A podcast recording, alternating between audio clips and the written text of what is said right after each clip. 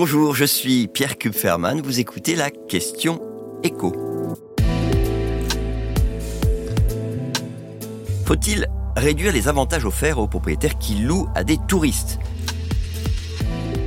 Les Français qui mettent sur Airbnb, Abritel ou Booking leur appartement ou leur maison sont dans le collimateur des parlementaires, des députés, mais aussi des sénateurs qui estiment urgent de ne plus favoriser la location aux touristes au détriment des habitants des villes et des quartiers touristiques. Car non seulement ces locations à la nuitée ou à la semaine rapportent souvent bien plus que la location classique, mais de surcroît, elles sont, fiscalement parlant, l'option aujourd'hui la plus intéressante. Donc il y a en quelque sorte un double avantage à louer à des touristes. Alors que proposent les parlementaires ?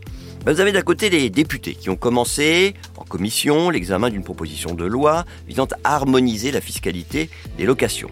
Et puis les sénateurs qui ont voté lundi en faveur d'un abattement fiscal réduit à 30% pour toutes les locations. Et puis l'instauration d'une TVA sur les nuitées louées par les touristes. L'idée c'est, dans les deux cas, que les locations sur Airbnb rapportent davantage au fisc et que, par ricochet, cela incite les propriétaires à remettre leur logement sur le marché de la location classique. Les députés veulent aussi éviter que les propriétaires de passoires thermiques, qui n'auront plus le droit de louer leur logement à l'avenir, préfèrent le mettre sur Airbnb plutôt que de payer les travaux de rénovation. Pourquoi sur Airbnb ? Parce que pour le moment, il n'y a aucune interdiction prévue pour les logements mal isolés. Leur souhait, c'est d'obliger les propriétaires à réaliser un diagnostic de performance énergétique et d'appliquer ensuite la même règle d'interdiction progressive que pour les locations classiques.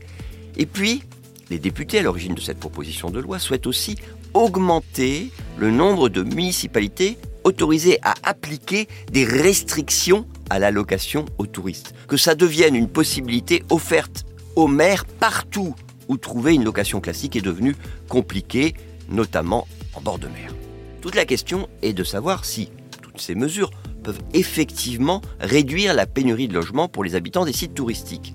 On manque de chiffres précis et objectifs sur les hébergements qui sont proposés aux touristes. On sait évidemment que leur nombre a beaucoup augmenté ces dernières années, parce qu'il y a une forte demande, mais ensuite, on doit se contenter d'estimations. Une étude, je précise, commandée par Airbnb, parle de 1 million de logements loués en France à des touristes. Alors, c'est beaucoup.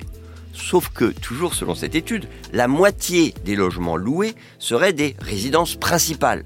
Donc pas des biens qui pourraient être mis sur le marché locatif classique.